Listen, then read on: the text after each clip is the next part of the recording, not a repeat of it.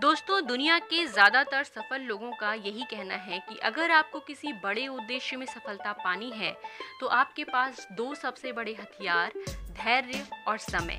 जी हाँ आज हम इन्हीं दोनों के बारे में बातें करेंगे। नमस्कार, मैं दिव्या मिश्रा, अपने चैनल पॉजिटिव वाइब्स पर आप सभी का स्वागत करती हूँ। अगर आपको मेरा वीडियो अच्छा लगे तो प्लीज़ इसे लाइक और शेयर करना मत भूलिएगा, लेकिन सबसे पहले बेल आइकॉन को दबा के मेरा चैनल सब्सक्राइब ज़रूर कर लीजिए दोस्तों, कहते हैं कि टाइम सबसे बड़ी दौलत होती है। जिस इंसान ने टाइम का सही मैनेजमेंट यानी सही सदुपयोग सीख लिया, वो ज़रूर सफल होता है। चलिए, आपको एक कहानी सुनाती हूँ, एक कारीगर की। दोस्तों, एक कारीगर था। वो बहुत सालों से एक बिल्डर के साथ मिलकर काम करता था। बहुत ईमानदार था, इसलिए अपने मालिक को बहुत प्यारा था।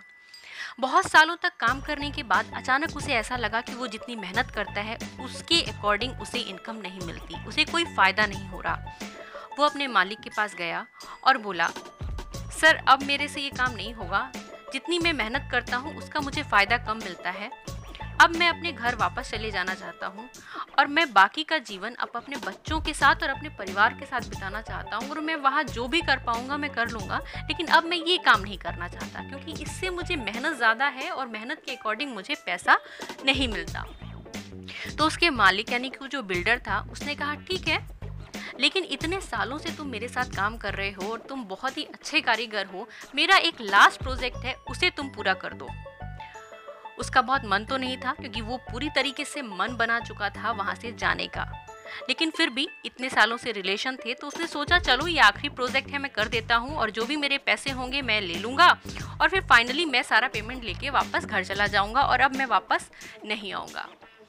बहुत ही बेमन तरीके से उसने वो काम शुरू किया। मन तो नहीं था कि अब तो जाना है, क्या करना है ये सब करके, लेकिन जैसे तैसे बेढंगे मन से, बुरे मन से, अधूरे मन से कह लीजिए, उसने वो काम पूरा किया और पूरा करने के बाद में वापस से अपने मालिक के पास गया और बोला, सर, वो आपका प्रोजेक्ट मैंने पूरा कर दिया है, आप एक बार चल के उसको चेक कर लीजिए और फिर मेरा जो भी पेमेंट है मुझे दे दीजिए, मैं यहाँ से अब जाना चाहता हूँ। यहाँ मेरा अब बिल्कुल भी मन नहीं लग रहा इस काम में। तो उसका जो मालिक, यानी वो जो बिल्डर था, वो उस साइट पे गया, उस प्रोजेक्ट की साइट पे गया और थोड़ी दूर खड़े होके बड़े अचरज से उसको देख के बड़े ही सोच में पड़ गया। क्योंकि उस कारीगर ने, जो बहुत ही अच्छा कारीगर था, उसने जो घर बनाया था, बहुत ही बेढंगा, बहुत ही बेकार, बिल्कुल भी अच्छा नहीं बनाया था। बहुत ही उबड़ खाबड़ अजीब सा उसका आर्किटेक्ट बनाया था, उसने बहुत ही बेकार बनाया था।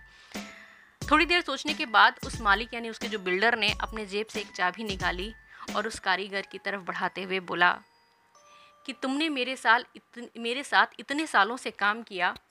जब मैं स्ट्रगल पीरियड में था मैं तब तुम्हें ज़्यादा पेमेंट नहीं दे पाया। लेकिन आज मैं तुम्हारे लिए ये घर बनवा रहा था। अब जैसा है वो तुम्ही बनाया है और ये मैंने तुम्हारे लिए बनवाया है। लो इसकी चाबी संभालो। उस कारीगर के तो होश ही उड़ गए।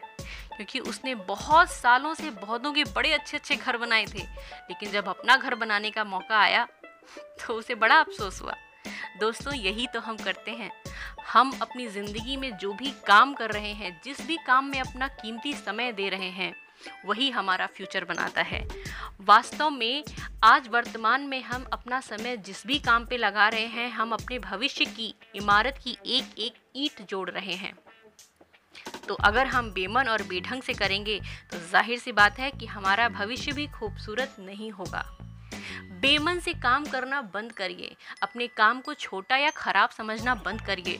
हो सकता है कि आपको रिज़ल्ट अभी नहीं मिल रहे, लेकिन यकीन मानिए, थोड़ा धैर्य रखिए। जो भी काम मेहनत और लगन के साथ किया जाता है, उसका रिज़ल्ट एक ना एक दिन ज़रूर मिलता है।